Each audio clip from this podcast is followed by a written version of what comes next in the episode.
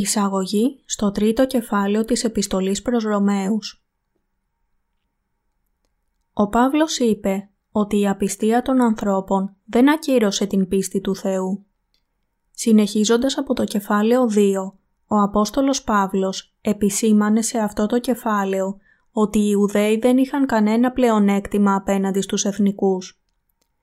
Πριν μιλήσει για τον νόμο της δικαιοσύνης του Θεού σε αυτό το κεφάλαιο, ο Παύλος σύγκρινε τον νόμο με τον νόμο της δικαιοσύνης του Θεού, ο οποίος επιτρέπει στους αμαρτωλούς να λάβουν τη δικαιοσύνη Του και τους οδηγεί στην αληθινή ζωή.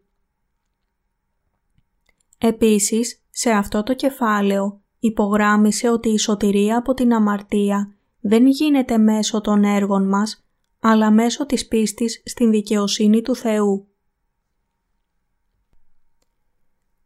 Ο Απόστολος Παύλος είπε ότι παρόλο που οι Ιουδαίοι και άλλοι άνθρωποι δεν πιστεύουν στην δικαιοσύνη του Θεού, η απιστία τους δεν ακυρώνει την δικαιοσύνη Του.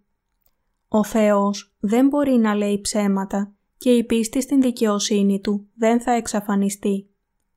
Δεν πρόκειται να ακυρωθεί μόνο και μόνο επειδή οι Ιουδαίοι δεν πιστεύουν στην δικαιοσύνη Του. Η δικαιοσύνη του Θεού για την οποία κήρυξε ο Παύλος δεν μπορεί να ακυρωθεί απλά επειδή οι άνθρωποι απιστούν.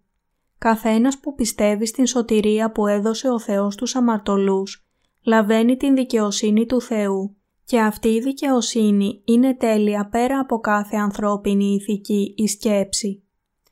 Ο Παύλος κατέκρινε όσους δεν πίστεψαν στην δικαιοσύνη του Θεού, ότι διαψεύδουν τον Θεό. Ο Θεός είπε ότι έσωσε εντελώς τους ανθρώπους από τις αμαρτίες τους με την δικαιοσύνη Του, αλλά εκείνοι δεν πίστεψαν σε αυτό. Επομένως τον θεώρησαν ψεύτη. Εν τούτης, η δικαιοσύνη του Θεού δεν επηρεάζεται από την απιστία τους. Πώς αποκαλύπτεται η δικαιοσύνη του Θεού; Όσοι δεν πιστεύουν στην δικαιοσύνη του Θεού θα κριθούν για τις αμαρτίες τους μπορούμε όλοι να επιβεβαιώσουμε την δικαιοσύνη του Θεού με την σωτηρία που δίνει. Όσοι πιστεύουν στην δικαιοσύνη Του, λαβαίνουν τη συγχώρεση των αμαρτιών και την αιώνια ζωή. Επομένως, ο κάθε ένας μπορεί να ευλογηθεί πιστεύοντας την πιστότητα της δικαιοσύνης του Θεού. Η δικαιοσύνη του Θεού δεν είναι ψεύτικη, αλλά αληθινή. Ο κάθε ένας είναι ψεύτης στα μάτια του Θεού αλλά ο Θεός εργάζεται όπως υποσχέθηκε και εκπληρώνει τις υποσχέσεις. Επομένως, η πιστότητα του Θεού νικά τα ανθρώπινα ψέματα. Οι άνθρωποι πρέπει να πιστέψουν στην δικαιοσύνη του Θεού, ενώ οι άνθρωποι αλλάζουν συχνά τις θέσεις τους ανάλογα με τις περιστασιακές κρίσεις τους, ο Θεός δεν αλλάζει ό,τι είπε. Ο Θεός τηρεί πάντα αληθινό εκείνο που έχει πει στην ανθρωπότητα. Στην επιστολή προς Ρωμαίους κεφάλαιο 3 εδάφιο 5 λέει «Εάν δε η αδικία ημών δεικνύει την δικαιοσύνη του Θεού, τι θέλω μεν πει» Η αδικία της ανθρωπότητας αποκαλύπτει την δικαιοσύνη του Θεού. Η δικαιοσύνη του Θεού αποκαλύπτεται πάνω από τις αδυναμίες μας. Αυτό συμβαίνει επειδή όπως είναι γραμμένο ο ίδιος ο Ιησούς ενέργησε με δίκαιο τρόπο για να σώσει τους αμαρτωλούς από όλες τις αμαρτίες τους. Για αυτό η δικαιοσύνη του Θεού λάμπει ακόμα πιο λαμπρά λόγω των αδυναμιών των ανθρώπων. Αυτή η αλήθεια μπορεί να βρεθεί στο Ευαγγέλιο του Ήδατος και του Πνεύματος, το οποίο είναι γεμάτο με την δικαιοσύνη του Θεού. Ο λόγος είναι επειδή όλοι οι άνθρωποι αμαρτάνουν ως την ημέρα που θα πεθάνουν και η αγάπη του Θεού είναι μεγαλύτερη από εκείνες τις αμαρτίες. Η αγάπη του Θεού σώζει από τις αμαρτίες τους όλους τους έθραυστους αμαρτωλούς. Ο Κύριος μας υπερνίκησε όλες τις αμαρτίες του κόσμου και ολοκλήρωσε την σωτηρία Του με την συγχώρεση των αμαρτιών. Κανείς δεν μπορεί να ζήσει αναμάρτητη ζωή. Δεδομένου ότι οι άνθρωποι ήταν αποφασισμένοι να πάνε στον Άβη ο Θεός τους φροντίζει με την αγάπη Του και αυτό είναι η δικαιοσύνη Του. Εμείς οι άνθρωποι ήμασταν ψεύτες από την ημέρα που γεννηθήκαμε και απορρίψαμε την δικαιοσύνη του Θεού μην πιστεύοντας τους λόγους Του. Όλοι οι άνθρωποι όφυλαν να καταδικαστούν στα μάτια του Θεού, επειδή κανένα από τα έργα τους δεν ήταν αποδεκτό στα μάτια Του. Αλλά ο Θεός μας έσωσε από τις αμαρτίες μας με την αγάπη Του, επειδή μας λυπήθηκε. Όλοι οι άνθρωποι όφυλαν να πάνε στον Άδη, επειδή διαφθάρηκαν από την πλάνη του σατανά και όλοι τους αμάρτησαν. Εν τούτης, ο Θεός έστειλε τον μονογενή Υιό Του για να σώσει τους ανθρώπους από τα χέρια του διαβόλου και τη δύναμη του σκοταδιού. Ο Απόστολος Παύλος είπε ότι ένας άνθρωπος μπορεί να προσπαθεί καθημερινά να συμπεριφέρεται σεμνά, αλλά δεν μπορεί παρά να διαπράττει την αμαρτία σε όλη του τη ζωή. Εν τούτης, η κακία εκείνου του ανθρώπου θα αποκαλύψει περισσότερο την δικαιοσύνη και την αγάπη του Θεού. Στην πραγματικότητα, οι άνθρωποι δεν έχουν καμία δικαιοσύνη και γι' αυτό χρειάζονται έναν αγγελιοφόρο, όπως ήταν ο Απόστολος Παύλος. Εκείνος γνώρισε και έλαβε την δικαιοσύνη του Θεού και έτσι είχε την εγκατοίκηση του Αγίου Πνεύματος. Γι' αυτό μπορούσε να κηρύξει την δικαιοσύνη του. Το Ευαγγέλιο που κήρυξε ο Παύλος στηριζόταν στην δικαιοσύνη του Θεού. Το Ευαγγέλιο που κήρυξε ο Παύλος στηριζόταν στην δικαιοσύνη του Θεού. Ο Παύλος έπρεπε να κηρύξει το Ευαγγέλιο επειδή ο Θεός αγάπησε τους αμαρτωλούς και τους έσωσε από τις αμαρτίες τους. Η αγάπη της απελευθέρωσης του Θεού υπάρχει στο Ευαγγέλιο του Ήδατος και του Πνεύματος. Επομένως, η συγχώρεση των αμαρτιών εξαρτάται από την πίστη μας στην δικαιοσύνη του Θεού. Εν τούτης, το πρόβλημα είναι ότι οι άνθρωποι γενικά νομίζουν ότι για να σωθούν πρέπει να ζήσουν πρώτα ενάρετα στα μάτια του Θεού. Στηριγμένοι στα βασικά τους ένστικτα, οι άνθρωποι δεν μπορεί να είναι καλοί. Το να είσαι καλός εξωτερικά γίνεται εμπόδιο στην αποδοχή της δικαιοσύνης του Θεού. Οι άνθρωποι πρέπει να ελευθερωθούν από τις μόνιμες σκέψεις τους, ότι δηλαδή πρέπει να ζήσουν ενάρετα, ώστε να δεχτούν το Ευαγγέλιο της πνευματικής περιτομής που έδωσε ο Θεός. Κανένας άνθρωπος στη γη δεν μπορεί να είναι αληθινά καλός. Τότε, πώς μπορούν να σωθούν οι αμαρτωλοί από όλες τις αμαρτίες τους; Πρέπει να απορρίψουν τη σκέψη ότι για να σωθούν πρέπει να ζήσουν καλή ζωή. Πολλοί άνθρωποι αρνούνται να εγκαταλείψουν τις σκέψεις και τα πρότυπά τους. Επομένως, δεν μπορούν να σωθούν εντελώς από τις αμαρτίες τους. Η δικαιοσύνη του Θεού που αποκαλύπτεται στο Ευαγγέλιο της Πνευματικής Περιτομής μας ενημέρωσε για το πώς η αδικία μας εξυπηρέτησε μόνο για να δείξει την αγάπη του Θεού και πόσο μεγάλη ήταν η δικαιοσύνη Του. Για αυτό το λόγο, εκείνοι που πιστεύουν στην δικαιοσύνη του Θεού είναι υπερήφανοι για τη δική του δικαιοσύνη και όχι για τη δική τους. Ο δίκαιος καφιέται μόνο για την δικαιοσύνη του Θεού και την υψώνει στο μέγιστο σημείο επειδή προέρχεται από τον Θεό. Ο Απόστολος Παύλος διδάσκει τον ρόλο του νόμου στους νομικιστές που πιστεύουν ότι θα πάνε στον ουρανό εάν κάνουν καλές πράξεις. Όμως, εάν δεν ζουν ενάρετες ζωές αφού πιστέψουν στον Ιησού, δεν μπορούν ποτέ να φτάσουν στην δικαιοσύνη του Θεού. Ο νόμος είναι όπως ένας καθρέφτης που φανερώνει τις ανθρώπινες αμαρτίες. Ο Παύλος διδάσκει ότι οι άνθρωποι έχουν νομικιστική πίστη και ότι η πίστη τους είναι λανθασμένη. Αυτή είναι η διδασκαλία του Παύλου και η καθοδήγησή του στην δικαιοσύνη του Θεού. Ο Παύλος απευθύνεται σε όσους ακολουθούν τους ψευδοδιδάσκαλους που δεν θεωρούν ότι αφού πιστέψουν στον Ιησού μπορούν να είναι δίκαιοι και χωρίς αμαρτία. Διδάσκει τους ασεβείς να πιστέψουν στη δικαιοσύνη του Θεού για να ελευθερωθούν από αυτήν την καταδίκη. Ο Παύλος λέει ότι όσοι δεν πιστεύουν στην σωτηρία του Ιησού, του ύδατος και του αίματος, είναι κάτω από αυτήν την κρίση και δεδομένου ότι δεν πιστεύουν στον Θεό, είναι πρέπει να κριθούν. Λέει ότι οι αμαρτωλοί πρέπει να στραφούν στην δικαιοσύνη του Θεού και να λάβουν την δικαιοσύνη Του για να ελευθερωθούν από την φοβερή κρίση. Μπορούμε λοιπόν να αμαρτάνουμε περισσότερο επειδή πιστεύουμε στην δικαιοσύνη του Θεού.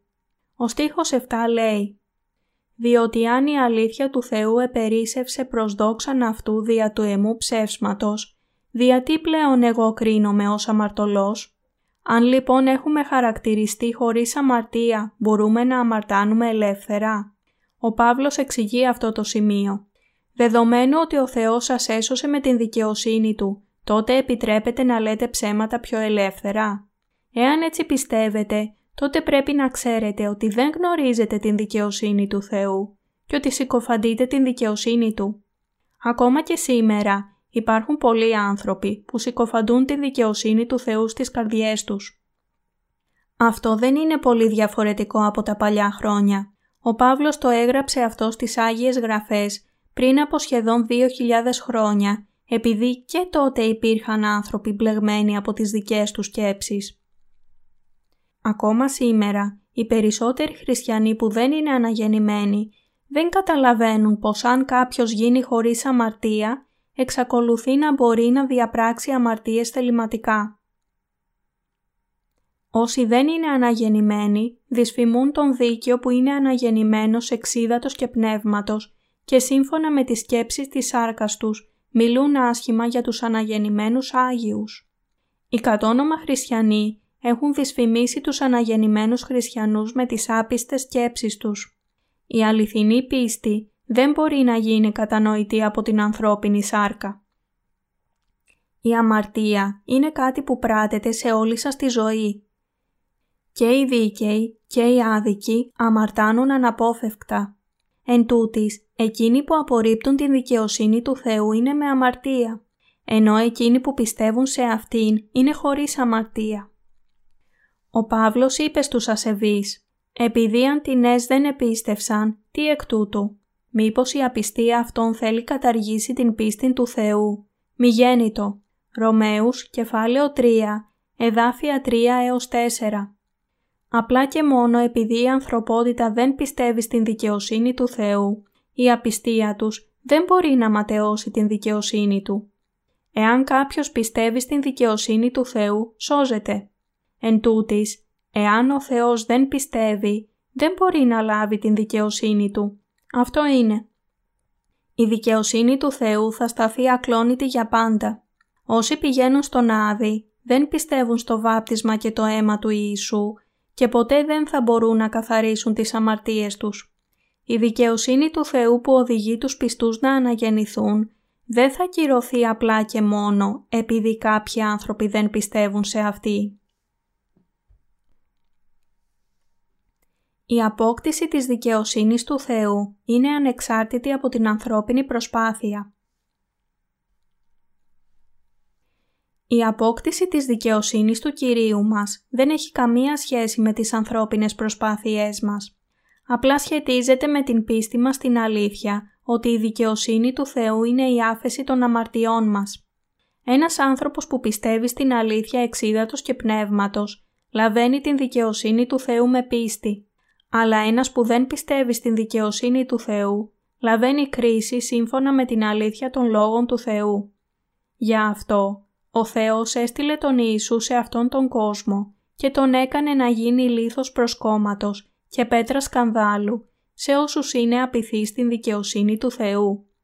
Υπάρχουν πολλοί άνθρωποι που ζητούν μόνοι τους τον Άδη επειδή δεν θέλουν να πιστέψουν στην δικαιοσύνη του Θεού παρόλο που ο Ιησούς ως λίθος προσκόμματος και πέτρας σκανδάλου τους έδωσε την δικαιοσύνη του Θεού με τον Αγίνιο Σωτήρας τους. Ο τρόπος για να γίνει δίκαιος και να λάβει αιώνια ζωή δόθηκε ακόμα και στον χειρότερο άνθρωπο. Ακόμα και κάποιος που κάνει πολλές καλές πράξεις δεν μπορεί να ελευθερωθεί από την καταστροφή εάν δεν πιστεύει στην δικαιοσύνη του Θεού, η οποία τον ικανώνει να λάβει την άθεση των αμαρτιών και να αναγεννηθεί. Επειδή ο μισθός της αμαρτίας είναι θάνατος, καθένας που έχει αμαρτία θα περάσει από την κρίση. Ο Ιησούς γίνεται λίθος προσκόμματος και πέτρας σκανδάλου σε όσους προσπαθούν να συστήσουν τη δική τους δικαιοσύνη και να μπουν στον ουρανό χωρίς να πιστεύουν στην δικαιοσύνη του Θεού. Για αυτόν τον λόγο, οι άνθρωποι, αν και πιστεύουν με κάποιον τρόπο στον Ιησού, γίνονται ερήπια επειδή δεν πιστεύουν στην δικαιοσύνη Του. Μερικοί άνθρωποι λένε ότι είναι αμαρτωλοί που έχουν σωθεί από τις αμαρτίες τους, αλλά δεν υπάρχει τέτοιο πράγμα που λέγεται σωσμένος αμαρτωλός. Πώς μπορεί κάποιος να γίνει ξανά αμαρτωλός αφού σωθεί από την αμαρτία; Εάν έχει σωθεί από την αμαρτία, είναι χωρίς αμαρτία και είναι με αμαρτία εάν δεν έχει λάβει ακόμα την σωτηρία από την αμαρτία. Δεν θα υπάρξει ούτε ένας με αμαρτία στην Βασιλεία των Ουρανών. Ο Θεός λέει «Δια τούτο δεν θέλουν να γερθεί η ασεβής εν κρίση, ουδέ η αμαρτωλή εν τη συνάξη των δικαίων». Ψαλμός, κεφάλαιο 1, εδάφιο 5. Οι άνθρωποι θέτουν στον εαυτό τους την μεγάλη ερώτηση πώς μπορούν να γίνουν δίκαιοι ενώ διαπράττουν καθημερινά αμαρτίες; Εν τούτης, δεν υπάρχει ανάγκη να ανησυχούν για αυτό.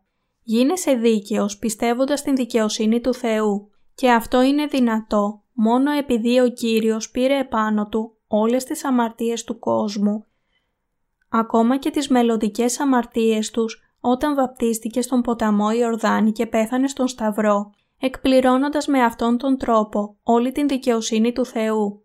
Οι αμαρτωλοί μπορούν να γίνουν δίκαιοι απλά πιστεύοντας την δικαιοσύνη του Θεού. Είστε ακόμα χρεώστες παρόλο που όλα τα χρέη σας έχουν εξοφληθεί. Ο Κύριος μας εξάλληψε όλες τις αμαρτίες μας με την δικαιοσύνη Του. Ο Κύριος έσωσε όσους έχουν πλήρη πίστη στο Ευαγγέλιο του Ήδατος και του Πνεύματος.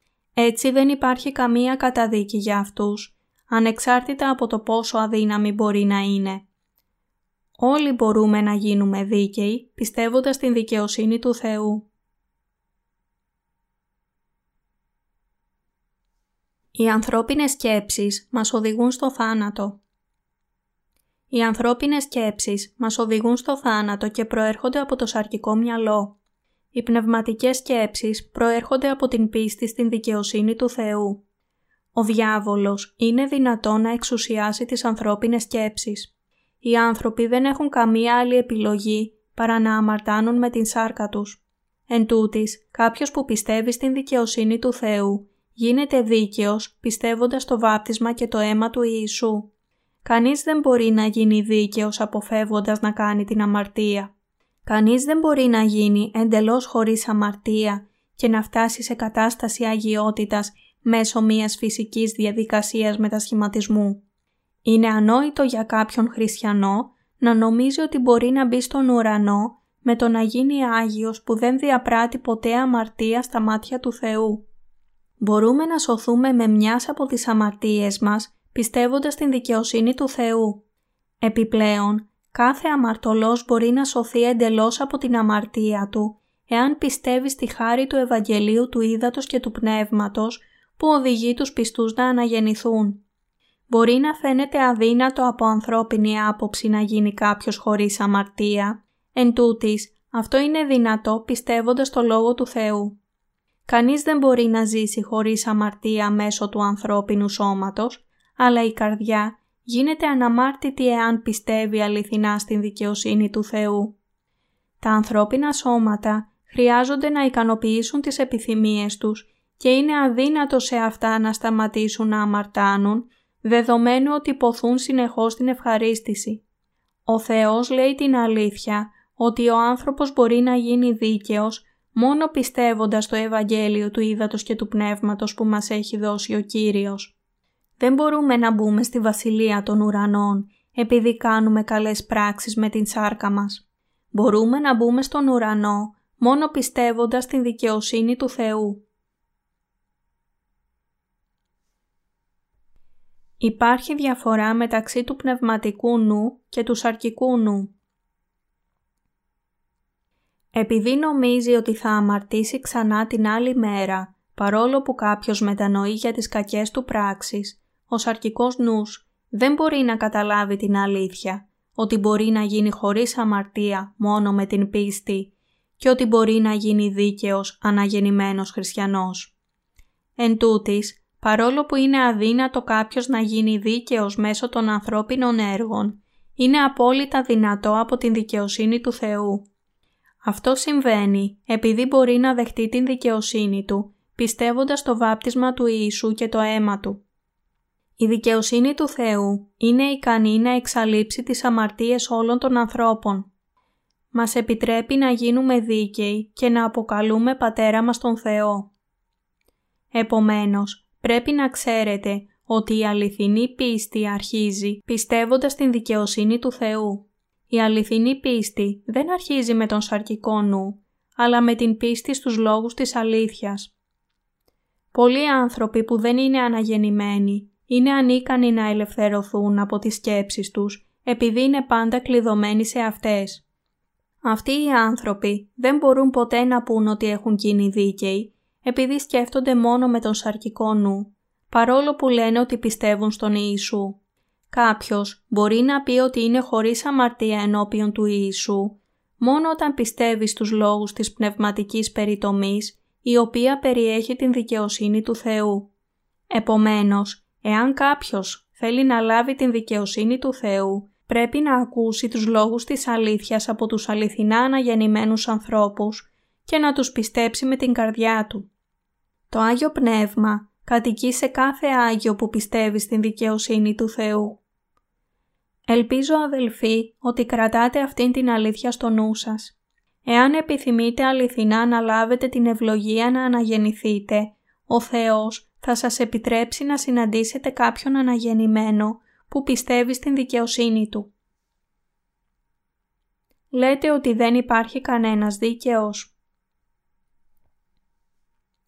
Οι στίχοι 9 και 10 λένε «Τι λοιπόν, υπερέχομεν των εθνικών, ουχή βεβαίως, διότι προεξηλέξαμεν Ιουδαίους τε και Έλληνας ότι είναι πάντες υπό αμαρτίαν, καθώς είναι γεγραμμένον ότι δεν υπάρχει δίκαιος ουδέης.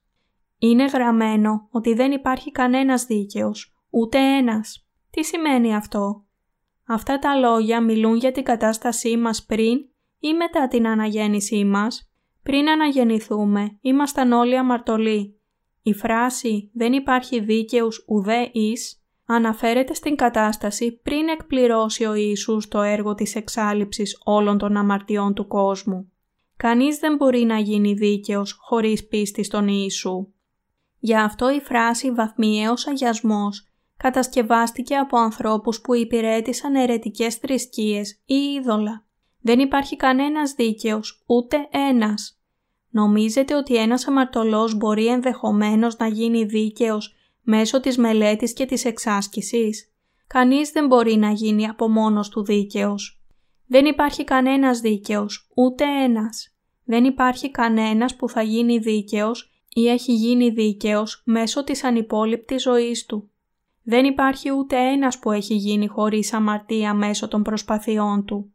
Αυτό είναι δυνατό μόνο μέσω της πίστης στην πνευματική περιτομή που περιέχει την δικαιοσύνη του Θεού. Ο στίχος 11 επίσης λέει «Δεν υπάρχει της έχων σύνεσιν, δεν υπάρχει της εξητών των Θεών, δεν υπάρχει κανένας που καταλαβαίνει τις κακίες του». Με άλλα λόγια, δεν υπάρχει κανένας που καταλαβαίνει ότι πρόκειται να σταλεί στον Άδη. Ο αμαρτωλός δεν είναι ικανός να καταλάβει ούτε καν ότι είναι αμαρτωλός. Ο αμαρτωλός ζει χωρίς να καταλαβαίνει ότι θα πάει στον Άδη εξαιτία των αμαρτιών του. Μόνο εκείνος που κατάλαβε ότι αξίζει να πάει στον Άδη εξαιτίας της αμαρτίας προσπαθεί να λάβει σωτηρία από την αμαρτία. Εν τούτης, δεν υπάρχει ούτε ένας που καταλαβαίνει την αμαρτωλή φύση του στα μάτια του Θεού ή ότι προορίζεται να πάει στον Άδη. Στα μάτια του Θεού είμαστε όντα αξιόλογα ή ανάξια. Το σύνολο της ανθρωπότητας είναι άχρηστο πριν αναγεννηθεί. Ακόμα και αν όλοι έχουμε γίνει δίκαιοι χάρη σε Αυτόν, δεν ήμασταν προηγούμενα άνθρωποι που πολέμησαν τον Θεό, αρνήθηκαν να πιστέψουν στην αλήθεια και μάλιστα τον κατηγορούσαν. Πώς λοιπόν μπορεί ένας αμαρτωλός να δοξάσει τον Θεό; Πώς θα μπορέσει ένας αμαρτωλός που δεν έχει τακτοποιήσει ακόμα τα προβλήματα της αμαρτίας του να δοξάσει τον Θεό; Το να δοξάσεις τον Θεό ενώ ακόμα είσαι αμαρτωλός δεν μπορεί να είναι αληθινή λατρεία. Πώς μπορεί ένας αμαρτωλός να δοξάσει ενδεχομένως τον Θεό; Ένας αμαρτωλός δεν μπορεί ποτέ να δώσει δόξα στον Θεό, αλλά ούτε και ο Θεός αποδέχεται τίποτε από έναν τέτοιο άνθρωπο. Σήμερα οι ομάδες δοξολογίας έχουν διαδοθεί σε όλο τον κόσμο. Εν τούτης, μόνο εκείνοι που πιστεύουν στη δικαιοσύνη του Θεού μπορούν να δοξάσουν τον Θεό. Νομίζετε ότι ο Θεός θα ευχαριστηθεί από τον έπαινο ενός αμαρτωλού; Ο έπαινος ενός αμαρτωλού είναι όπως η θυσία του Κάιν. Γιατί να δεχθεί ο Θεός τους χωρίς νόημα επένους και τις αμαρτωλές καρδιές των αμαρτωλών; Ο στίχος 12 λέει «Πάντες εξέκλειναν, ομού εξηχριώθησαν. Δεν υπάρχει ο πράτων αγαθών, δεν υπάρχει ουδέης. Οι αμαρτωλοί που έχουν εκλίνει δεν ξέρουν το μεγάλο έργο που έχει κάνει για αυτούς ο Θεός και δεν πιστεύουν σε Αυτόν ή στον λόγο της αλήθειας. Επιπλέον, οι αμαρτωλοί όχι μόνο αρνούνται να δώσουν βάση στο λόγο του Θεού ή να πιστέψουν σε Αυτόν, αλλά σκέφτονται πάντα τις αρχικές προκαταλήψεις που βασίζονται στις σκέψεις τους. Γι' αυτό δεν μπορούν ποτέ να ξεχωρίσουν τι είναι σωστό και τι λάθος στα μάτια του Θεού. Η σωστή κρίση είναι δυνατή μόνο με βάση τους λόγους της αλήθειας που περιέχουν την δικαιοσύνη του Θεού. Οι καλές αποφάσεις και οι σωστές κρίσεις μπορούν να γίνουν μόνο μέσα στο πλαίσιο της δικαιοσύνης του Θεού. Πρέπει να ξέρετε ότι όλες οι νόμιμες κρίσεις δεν στηρίζονται στους ανθρώπους, αλλά μέσα στο πλαίσιο της δικαιοσύνης του Θεού. Όλες οι ανθρώπινες σκέψεις έχουν ξεστρατήσει και απορρίψει την δικαιοσύνη του Θεού. Οι άνθρωποι λένε «Σκέφτομαι με αυτόν τον τρόπο και πιστεύω σύμφωνα με τις σκέψεις μου, χωρίς να με ενδιαφέρει τι λέει η βίβλος». Ελπίζω όμως ότι εσείς αναγνωρίζετε πως εκείνος που δεν απορρίπτει τις δικές του σκέψεις, απορρίπτει με εγωκεντρικό πείσμα την δικαιοσύνη του Θεού. Επομένως, το να σκέφτεται κάποιος με αυτόν τον τρόπο δεν του επιτρέπει να επιστρέψει στην δικαιοσύνη του Θεού. Ο σαρκικός νους οδηγεί το πνεύμα του ανθρώπου στο θάνατο. Εκείνος που δεν είναι αναγεννημένος είναι ο ίδιος δικαστής του εαυτού του. Αυτοί οι άνθρωποι δεν φροντίζουν πραγματικά για αυτό που είναι γραμμένο στον Λόγο του Θεού, αλλά ανταυτού όταν κάτι είναι διαφορετικό από τις σκέψεις τους, λένε ότι είναι λανθασμένο και συμφωνούν μόνο με το μέρος των λόγων που συμπίπτουν με τις σκέψεις τους. Η βίβλος λέει ότι οι άνθρωποι στράφηκαν στις δικές τους σκέψεις και στην εγωκεντρικότητά τους. Εάν κάποιος ελπίζει να ελευθερωθεί από τις αμαρτίες του με τον πιο κατάλληλο τρόπο, χρειάζεται την δικαιοσύνη και την δίκαιη κρίση του Θεού. Αλλά τι είναι η δίκαιη κρίση του Θεού; Η δίκαιη κρίση του Θεού είναι η δικαιοσύνη του Θεού και πρέπει να ξέρετε ότι το κριτήριο για την δίκαιη κρίση του Θεού είναι ο Λόγος του Θεού. Εν αρχή το ο Λόγος και ο Λόγος ή το παρά το Θεό και Θεός ή το ο Λόγος. Ιωάννης, κεφάλαιο 1, εδάφιο 1. Ποιος είναι αυτό το πρόσωπο που ονομάζεται Λόγος; Ποιος είναι το πρόσωπο που ήταν με τον Πατέρα Θεό και το Άγιο Πνεύμα; Είναι ο σωτήρας μας, Ιησούς Χριστός. Ο Ιησούς Χριστός έγινε ο σωτήρας μας και ο βασιλιάς των βασιλιάδων. Ο Ιησούς είναι Θεός. Στο κατά Ιωάννην λέει ότι ο Λόγος υπήρχε στην αρχή και ο Λόγος ήταν με τον Θεό. Ναι, ο Κύριος Ιησούς είναι ο σωτήρας μας. Ο Λόγος είναι Θεός και Αυτός είναι η εκφρασμένη εικόνα του προσώπου Του. Εβραίους, κεφάλαιο 1, εδάφιο 3. Ο σωτήρας είναι Θεός. Επομένως, επειδή ο Λόγος είναι ο ίδιος Θεός, τα λόγια της δικαιοσύνης Του είναι διαφορετικά από τις σκέψεις των ανθρώπων. Πρέπει να αναγνωρίσετε ότι οι αμαρτωλοί δεν μπορούν να καταλάβουν την δικαιοσύνη του Θεού μέσω της δικής τους αντίληψης, καθώς είναι ανίδεοι σχετικά με την δικαιοσύνη Του. Όποιος πιστεύει σταθερά στην δικαιοσύνη του Θεού, είναι άξιος άνθρωπος που θα αξιοποιηθεί από τον Θεό. Όποιος πιστεύει σταθερά στον Λόγο του Θεού, είναι άνθρωπος πιστός και άξιος στα μάτια του Θεού. Τέτοιοι άνθρωποι είναι επίσης μακάριοι. Όλοι οι άνθρωποι πολεμούν τον Θεό με τις σκέψεις και τις αμαρτίες τους. Πρέπει να ξέρετε ότι η προσποίηση κάποιου ότι είναι Άγιος και καλός ή η προσποίηση ότι είναι ευγενής και ελεήμων στους άλλους είναι όλες πράξεις υποκριτικές που προέρχονται από τις ανθρώπινες σκέψεις και προσπαθούν να εξαπατήσουν τον Θεό. Η προσποίηση ότι είσαι καλός είναι ενάντια στο Θεό. Κανένας δεν είναι καλός εκτός από Αυτόν. Εάν ένας χριστιανός δεν αποδέχεται την αγάπη του Θεού, αρνούμενος το Ευαγγέλιο του Ήδατος και του Πνεύματος, ακόμα και αν λέει ότι πιστεύει στον Θεό, αυτό σημαίνει ότι αντιστέκεται στον Θεό και είναι ανυπάκουος στην αλήθεια. Νομίζετε ότι μόνο εκείνοι που διαπράττουν μεγάλες αμαρτίες σε αυτόν τον κόσμο θα λάβουν την καταδίκη του Θεού; Όλοι όσοι δεν πιστεύουν στην δικαιοσύνη του Θεού δεν θα απαλλαγούν από τη φοβερή οργή του Θεού. Εκείνος που δεν πιστεύει στον Ιησού στην πραγματικότητα είναι γεμάτος με την επιτακτική αντίληψη ότι πρέπει να ζήσει μια καλή ζωή. Ποιος δίδαξε τέτοιες ιδέες; Το έκανε ο σατανάς.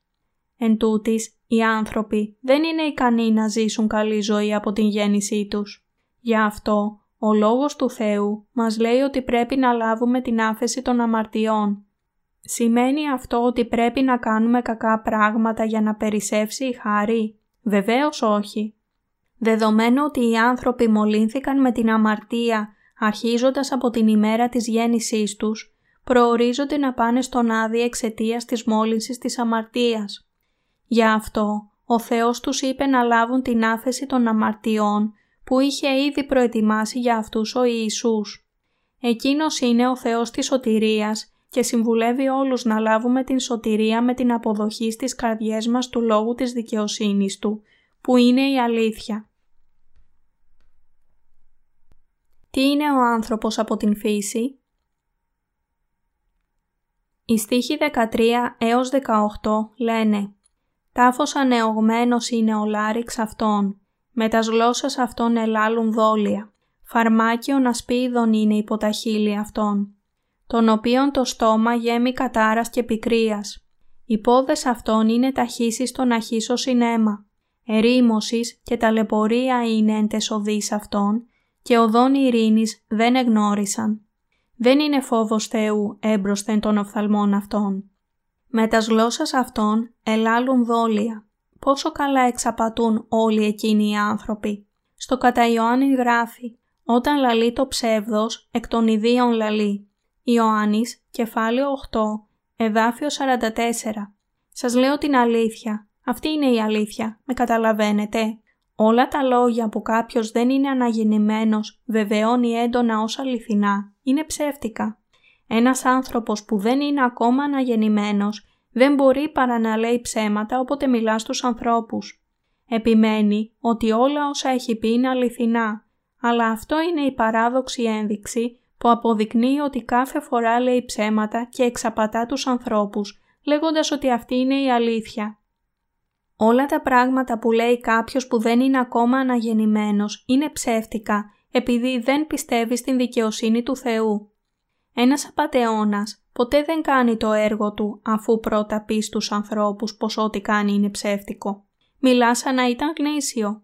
Μιλάς στους ανθρώπους ρεαλιστικά και ειλικρινά για να τους κάνει να τον εμπιστευθούν. Σας λέω όλη την αλήθεια και μόνο την αλήθεια.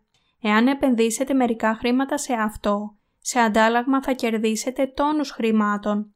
Επενδύστε μόνο ένα εκατομμύριο δολάρια και σε ένα χρόνο θα πάρετε περίπου 2 εκατομμύρια δολάρια περισσότερα από όσα έχετε επενδύσει. Στα επόμενα δύο χρόνια θα κερδίσετε τόσα πολλά χρήματα. Αυτή είναι η πιο σύγχρονη επιχείρηση και είναι απόλυτα ασφαλής. Ελάτε λοιπόν, πρέπει να βιαστείτε και να αποφασίσετε επειδή περιμένουν πολλοί άλλοι. Τέτοια λέει ένας απατεώνας στους ανθρώπους. Πρέπει να έχετε στο νου σας ότι κάποιος που δεν έχει λάβει την συγχώρεση των αμαρτιών εξαπατά με την γλώσσα του. Η βίβλος λέει πως όταν μιλάει ο σατανάς λέει ψέματα που τα βγάζει από τον εαυτό του. Όλα όσα λέει κάποιος που δεν είναι αναγεννημένος από την αμαρτία είναι ψέμα. Δεν είναι διόλου περίεργο που ένας ποιμένας που δεν είναι αναγεννημένος εξαπατά τα μέλη της Εκκλησίας λέγοντας ότι θα γίνουν πλούσιοι εάν προσφέρουν μεγάλα ποσά ως δέκατα στην Εκκλησία. Επιπλέον, μπορεί να πει ότι μόλις κάποιος γίνει πρεσβύτερος της Εκκλησίας θα γίνει πλούσιος από τις ακαταμάχητες ευλογίες του Θεού. Γιατί οι άνθρωποι προσπαθούν τόσο πολύ να γίνουν πρεσβύτεροι; Λόγω των ψεμάτων που λένε οι ψεύτικοι ποιμένες που υποστηρίζουν ότι ο Θεός θα γεμίσει κάποιον με υλικό πλούτο μόλις γίνει πρεσβύτερος. Υπάρχουν τόσοι πολλοί χριστιανοί που έχασαν τις περιουσίες τους προσπαθώντας να γίνουν πρεσβύτεροι. Έχουν πληρώσει υπερβολικές προσφορές τους απατεώνες ποιμένες τους επειδή επιθυμούσαν να γίνουν πρεσβύτεροι. Ας προσέξουμε πάλι στην επιστολή προς Ρωμαίους, κεφάλαιο 3, εδάφιο 10. Η φράση «καθώς είναι γεγραμμένον» δείχνει ότι οι στίχοι που ακολουθούν είναι παρμένοι από την Παλαιά Διαθήκη. Αντί να δώσει πρόσθετες εξηγήσεις, ο Παύλος παραθέτει την ακριβή φράση από τις Άγιες Γραφές. Διότι δεν είναι εν το στόματι αυτών αλήθεια, η καρδία αυτών είναι πονηρία, τάφος ανεωγμένος ο λάριξ αυτών, δια της γλώσσης αυτών κολακεύουσι. Ψαλμός, κεφάλαιο 5, εδάφιο 9. Οι πόδες αυτών τρέχουσι προς το κακόν και σπέβδουσι να χύσω συνέμα αθώων. Οι διαλογισμοί αυτών είναι διαλογισμοί ανομίας. Ερήμωσης και καταστροφή είναι εν τεσοδής αυτών. Ισαΐας, κεφάλαιο 59, εδάφιο 7. Οι άνθρωποι που πηγαίνουν στον Άδη επειδή δεν ξέρουν την δικαιοσύνη του Θεού είναι τόσο αξιοθρύνητοι. Ο στίχος 19 λέει «Εξεύρωμεν δε ότι όσα λέγει ο νόμος λαλεί προς τους υπό των νόμων, δια να εμφραχθεί παν στόμα και να γίνει πας ο κόσμος υπόδικος εις των Θεών. Ο νόμος φέρνει την οργή. Ρωμαίους, κεφάλαιο 4, εδάφιο 5. Ο Θεός δίνει τον νόμο σε όσους δεν είναι ακόμα αναγεννημένοι για να αντιληφθούν ότι είναι αμαρτωλοί. Ο νόμος διδάσκει σε κάθε αμαρτωλό ότι είναι ανίκανος να ζήσει σύμφωνα με τον νόμο του. Υπόθηκε ολοκάθαρα ότι ο Θεός δεν μας έδωσε τον νόμο για να ζήσουμε σύμφωνα με Αυτόν. Ακυρώνει λοιπόν ο Θεός τον νόμο; Όχι, δεν κάνει αυτό. Ο Θεός είπε ότι μας έδωσε τον νόμο μέσω του Μωυσή για να μας διδάξει ότι είμαστε αμαρτωλοί. Θέλει να αναγνωρίσουμε την αμαρτωλή φύση μας μέσω του νόμου και ότι δεν δόθηκε σε εμάς για να τον τηρήσουμε. Ο ρόλος του νόμου είναι να επισημάνει πόσο ανεπαρκείς και ασθενικοί είμαστε ως ανθρώπινα όντα. Έτσι, ο στίχος 20 λέει «Διότι εξ έργων νόμου δεν θέλει δικαιωθεί ουδεμία σάρξ ενώπιον αυτού, επειδή δια του νόμου γίνεται η γνώριση της αμαρτίας. Καμία σάρκα, κανένας άνθρωπος δεν θα δικαιολογηθεί στα μάτια του από τα έργα του νόμου, όχι μόνο για τον ίδιο τον Παύλο, αλλά και για όλους τους άλλους δούλους του Θεού. Εξ έργων νόμου δεν θέλει δικαιωθεί ουδεμία σάρξ ενώπιον αυτού. Δεν υπάρχει κανένας που μπορεί να τηρήσει τον νόμο. Κανένας δεν μπορεί να τον τηρήσει και κανένας ποτέ δεν τον τήρησε. Επομένως, το συμπέρασμα είναι ότι κανείς δεν μπορεί να γίνει δίκαιος από τα έργα του νόμου. Μπορούμε να μετασχηματιστούμε σε δίκαιους ανθρώπους με την τήρηση του νόμου. Όταν βλέπουμε αυτές τις περικοπές, μπορούμε εύκολα να σκεφτούμε ότι αφότου γίναμε πιστοί στον Ιησού, μπορούμε να γίνουμε Άγιοι βήμα-βήμα για να φτάσουμε τελικά στον αγιασμό, ζώντας καλή ζωή μέσω των έργων μας. Εν τούτης, αυτό δεν είναι καθόλου αληθινό. Αν λέμε ότι κάποιος μπορεί να μπει στην βασιλεία των ουρανών αγιάζοντας βαθμιαία τον εαυτό του, αυτό είναι απόλυτα ψεύτικο. Όλοι όσοι δεν είναι αναγεννημένοι είναι ακόμα κάτω από τον νόμο του Θεού, τον νόμο της αμαρτίας και του θανάτου. Ρωμαίους, κεφάλαιο 8, εδάφιο 2. Μόνο όταν κάποιος γίνει χριστιανός, σκέφτεται ότι πρέπει να ζήσει σύμφωνα με τους λόγους του Θεού. Οι χριστιανοί αισθάνονται υποχρεωμένοι να τηρήσουν τον νόμο με τα έργα τους, αλλά στην πραγματικότητα δεν μπορούν να ζήσουν κατά πάντα σύμφωνα με τον νόμο. Γι' αυτό λένε προσευχές μετάνοιας καθημερινά. Δεν αντιλαμβάνονται ότι πέφτουν στο βάλτο μιας μάταιης θρησκείας, τον λεγόμενο χριστιανισμό. Αυτό αποδεικνύει πως το να ζεις αυτό το είδος θρησκευτικής ζωής είναι λανθασμένο από την αρχή. Το να προσπαθούν να τηρήσουν τον νόμο του Θεού ενώ έχουν παρανοήσει αυτόν τον νόμο, οδηγεί τους θρησκόληπτους χριστιανούς σε αντιπαράθεση με την δικαιοσύνη του Θεού. Παρόλο που ο νόμος υπάρχει μόνο για να διδάξει στους ανθρώπους ότι είναι αμαρτωλοί. Το δόγμα του βαθμιαίου αγιασμού στον χριστιανισμό είναι το ίδιο θρησκευτικό δόγμα όπως τις ειδωλολατρικές θρησκείες του κόσμου. Παρόμοια με το δόγμα της εισόδου στην Ιρβάνα στο Βουδισμό, το δόγμα του βαθμιαίου αγιασμού που υπάρχει στον χριστιανισμό λέει ότι η σάρκα και το πνεύμα του ανθρώπου γίνονται πιο ιερά και πιο άγια από όταν αρχίσει κάποιος να πιστεύει στον Ιησού και τελικά αυτός γίνεται αρκετά άγιος για να μπει στον ουρανό. Εκείνος που έχει γεννηθεί με την μόλυνση της αμαρτίας μπορεί μόνο να διαδίδει την αμαρτία κατά τη διάρκεια της ζωής του.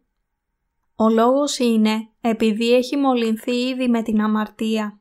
Ο ιός της αμαρτίας βγαίνει από το σώμα κάποιου ακόμα και όταν εκείνος δεν έχει τη διάθεση να διαδώσει την αμαρτία. Υπάρχει μόνο μία θεραπεία για αυτή την νόσο. Πρέπει να ακούσει και να πιστέψει στον λόγο του Ευαγγελίου της αλήθειας που περιέχει την δικαιοσύνη του Θεού. Κάποιος μπορεί να σωθεί από όλη την αμαρτία και να λάβει την αιώνια ζωή εάν ακούσει και πιστέψει στους λόγους της αληθινής άφεσης των αμαρτιών που μας ικανώνει να λάβουμε την πνευματική περιτομή. Πώς μπορεί να υπάρξει κάποιος σε αυτόν τον κόσμο που να ζει τέλεια σύμφωνα με τον νόμο ακόμα και μετά την αναγέννησή του; Δεν υπάρχει κανένας. Η βίβλος λέει «Επειδή δια του νόμου γίνεται η γνώριση της αμαρτίας». Ρωμαίους κεφάλαιο 3, εδάφιο 20. Δεν είναι αυτή η αλήθεια σαφής και απλή; Ο Αδάμ και η Εύα εγκατέλειψαν το Λόγο του Θεού επειδή δεν πίστεψαν και έπεσαν στην αμαρτία όταν εξαπατήθηκαν από τον σατανά στην εποχή της αθωότητας. Ύστερα από αυτό το γεγονός μεταβίβασαν όλες τις αμαρτίες τους απογόνους τους. Εν τούτης, παρόλο που όλοι οι άνθρωποι κληρονόμησαν την αμαρτία από τους προγόνους τους, ακόμα δεν ήξεραν ότι αληθινά ήταν γεννημένοι αμαρτωλοί. Από την εποχή του Αβραάμ, ο Θεός έδωσε στην ανθρωπότητα τη συγκεκριμένη γνώση σχετικά με τη δικαιοσύνη Του για να επιτρέψει σε όλους τους ανθρώπους να λάβουν την άφεση των αμαρτιών πιστεύοντας τον Λόγο του Θεού.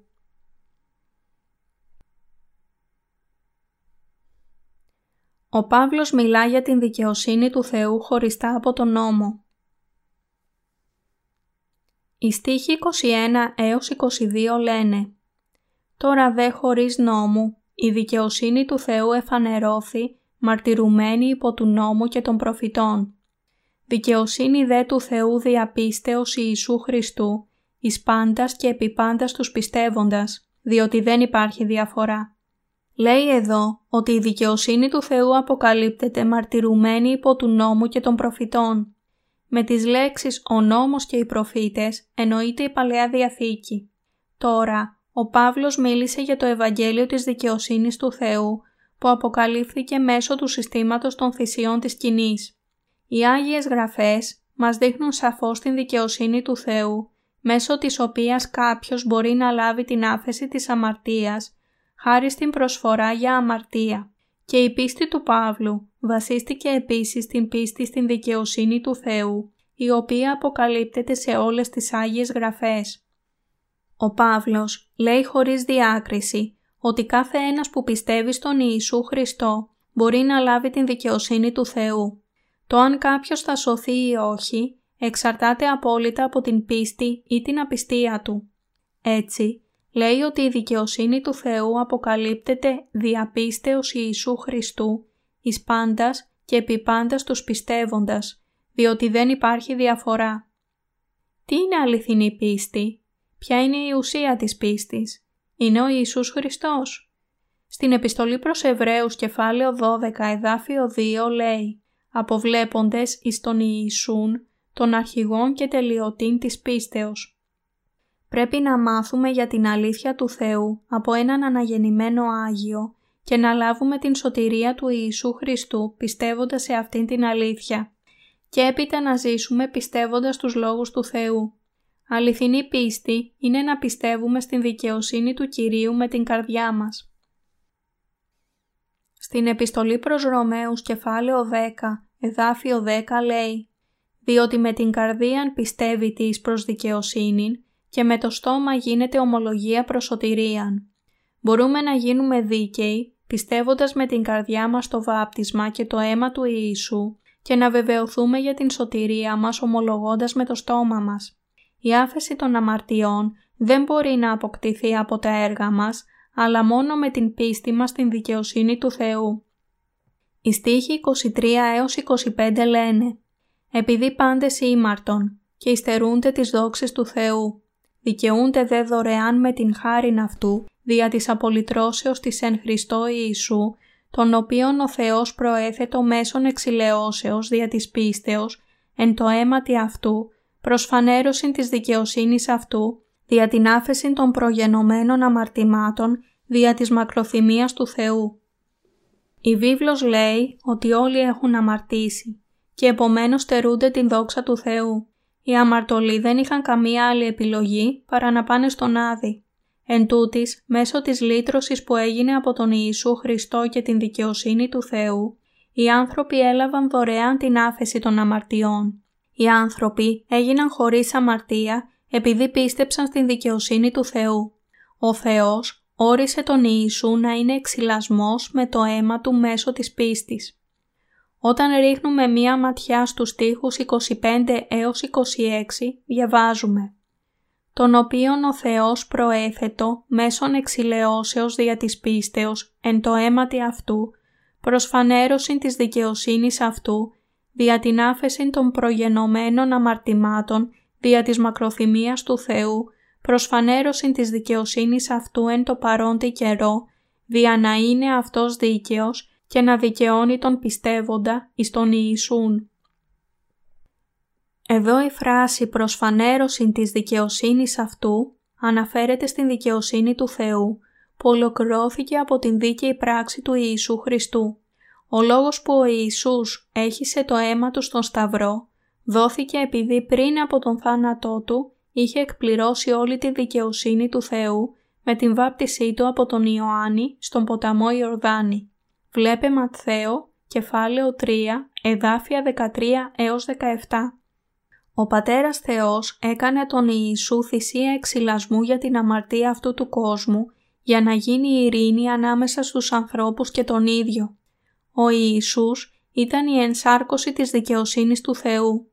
Ο Ιησούς ανέλαβε όλες τις αμαρτίες αυτού του κόσμου, δεχόμενος το βάπτισμα από τον Ιωάννη.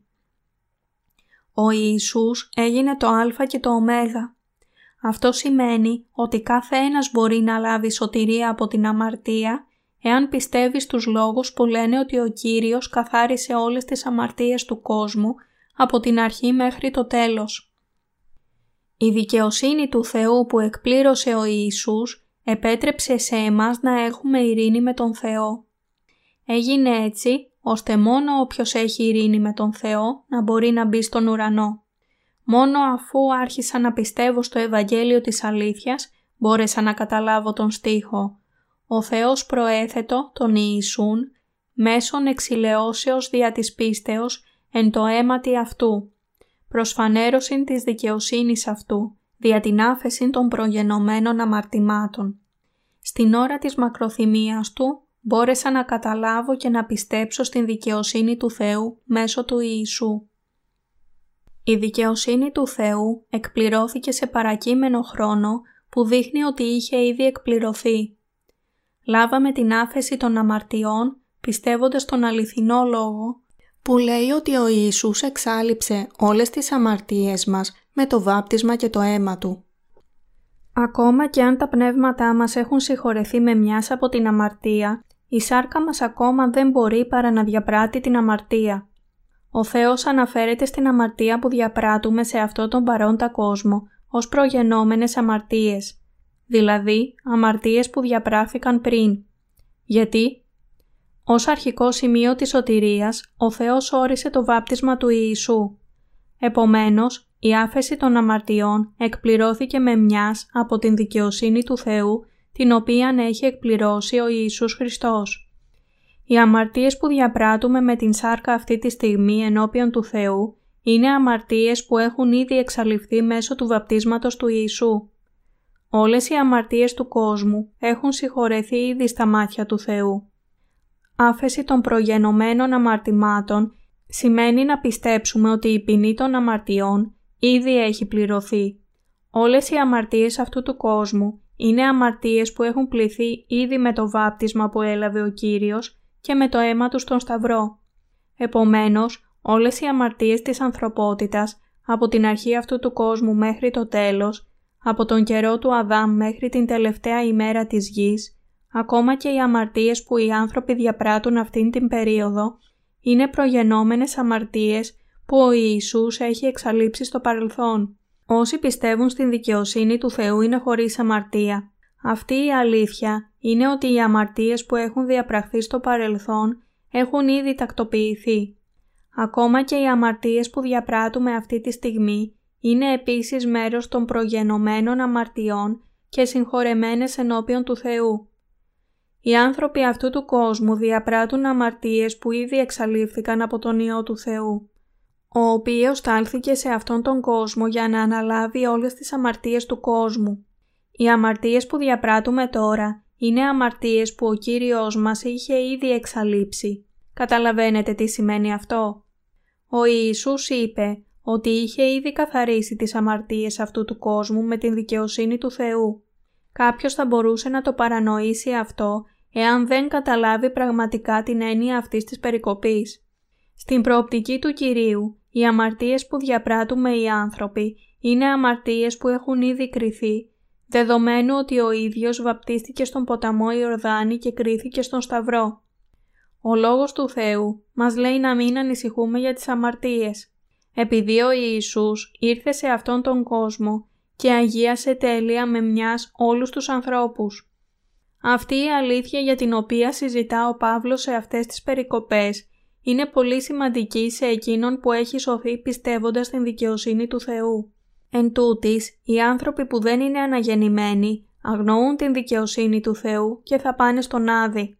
Αδελφοί, εσείς πρέπει να ακούσετε και να καταλάβετε πλήρως τον Λόγο του Θεού. Μόνο τότε θα είναι καλό στην θεμελίωση της πίστης σας και στο κήρυγμα του Ευαγγελίου στους άλλους. Ξέρετε ότι ο Θεός καταδικάζει τον κόσμο για αμαρτία, δικαιοσύνη και κρίση για να αναφέρει τελικά την δικαιοσύνη Του. Ιωάννης, κεφάλαιο 16, εδάφιο 8 Ο Θεός όρισε τον Ιησού ως εξυλασμό με το αίμα Του, με την πίστη, για να δείξει την δικαιοσύνη Του, επειδή χάρη στην μακροθυμία Του, ο Θεός είχε παραβλέψει τις αμαρτίες που διαπράχθηκαν στο παρελθόν. Αφού ο Θεός όρισε τον Ιησού ως εξυλασμό, μας διδάσκει ότι ακόμα και οι αμαρτίες που διαπράχθηκαν στο παρελθόν έχουν ήδη εξαλειφθεί. Επομένως, γίναμε δίκαιοι πιστεύοντας την δικαιοσύνη του Θεού. Στον στίχο 26 διαβάζουμε «Προσφανέρωση της δικαιοσύνης αυτού εν το παρόντι καιρό, δια να είναι αυτός δίκαιος και να δικαιώνει τον πιστεύοντα εις τον Ιησούν. Ο Θεός μας ικανώνει να έχουμε αιώνια ζωή εν το παρόντι καιρό και δεν θέλει να καταδικάσει τον κόσμο. Εν το παρόντι καιρό, όταν έστειλε ο Θεός τον Ιησού Χριστό προς φανέρωση της δικαιοσύνης αυτού, ο Κύριος έδειξε την δικαιοσύνη του Θεού με το βάπτισμα και το αίμα Του.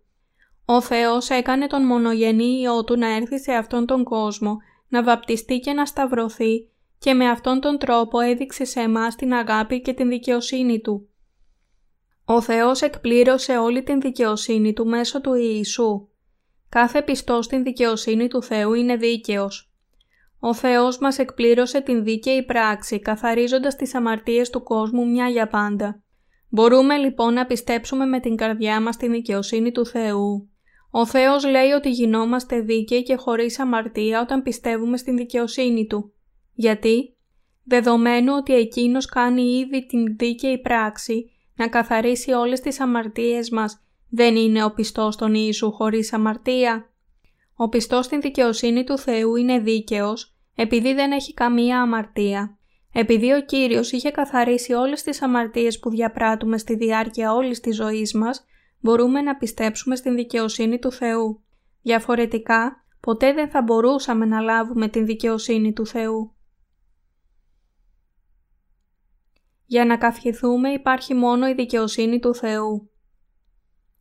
Οι στίχοι 27 έως 31 λένε «Πού λοιπόν η καύχησης, εκλείσθη έξω, δια ποιου νόμου, των έργων, ουχή, αλλά δια του νόμου της πίστεως. Συμπεραίνομεν λοιπόν ότι ο άνθρωπος δικαιούται δια της πίστεως, χωρίς των έργων του νόμου.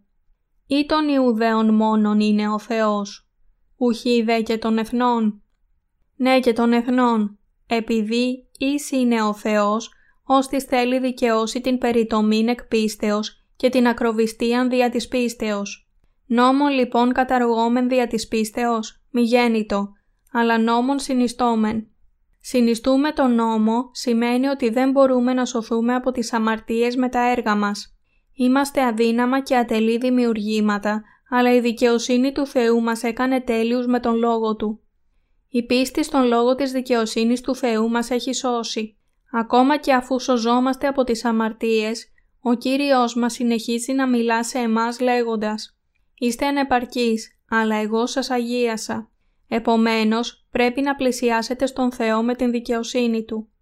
Στον στίχο 27 διαβάζουμε «Πού λοιπόν η καύχησης, εκλείστη έξω, δια ποιου νόμου, των έργων, ουχή, αλλά δια του νόμου της πίστεως».